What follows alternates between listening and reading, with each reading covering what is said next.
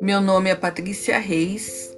Estou gravando um produto virtual Contação de História para Educação Infantil e Séries Iniciais, curso de Pedagogia da Uniacel.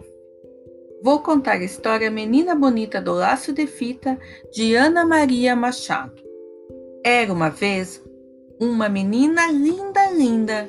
Os olhos pareciam duas azeitonas pretas brilhantes, os cabelos enroladinhos e bem negros. A pele era escura e lustrosa, que nem o pelo de pantera negra na chuva. Ainda por cima, a mãe gostava de fazer trancinhas no cabelo dela e enfeitar com laços de fitas coloridas. Ela ficava parecendo uma princesa das terras da África ou uma fada do reino do luar. E havia um coelhinho bem branquinho, com olhos vermelhos e focinho nervoso, sempre tremelicando. O coelho achava a menina a pessoa mais linda que ele tinha visto na vida e pensava: Ah, quando eu casar, quero ter uma filha pretinha e linda que nem ela. Por isso, um dia ele foi até a casa da menina e perguntou: Menina bonita do laço de fita, qual é teu segredo de ser tão pretinha? E a menina não sabia mas inventou. Ah, deve ser porque eu caí na tinta preta quando era pequenina. O coelho saiu dali, procurou uma lata de tinta preta e tchom, tomou banho nela.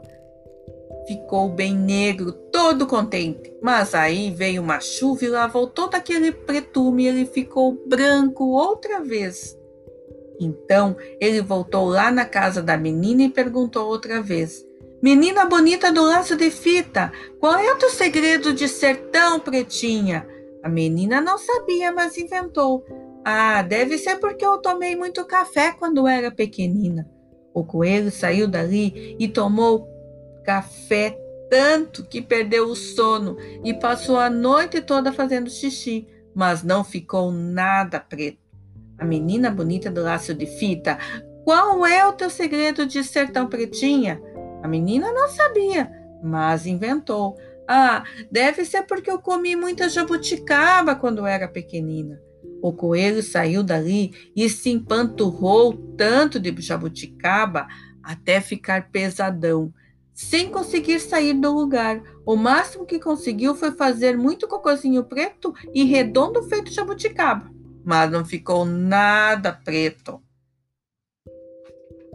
Então ele voltou lá na casa da menina e perguntou outra vez: Menina bonita do laço de fita, qual é teu segredo de ser tão pretinha? A menina não sabia e já ia inventando outra coisa, uma história de feijoada, quando a mãe dela, que era uma mulata linda e risonha, resolveu se meter e disse: hum, artes de uma avó preta que ela tinha. Aí o coelho, que era bobinho, mas nem tanto, Viu que a mãe da menina devia estar mesmo dizendo a verdade, porque a gente se parece mesmo é com os pais, os tios, os avós e até com os parentes tortos.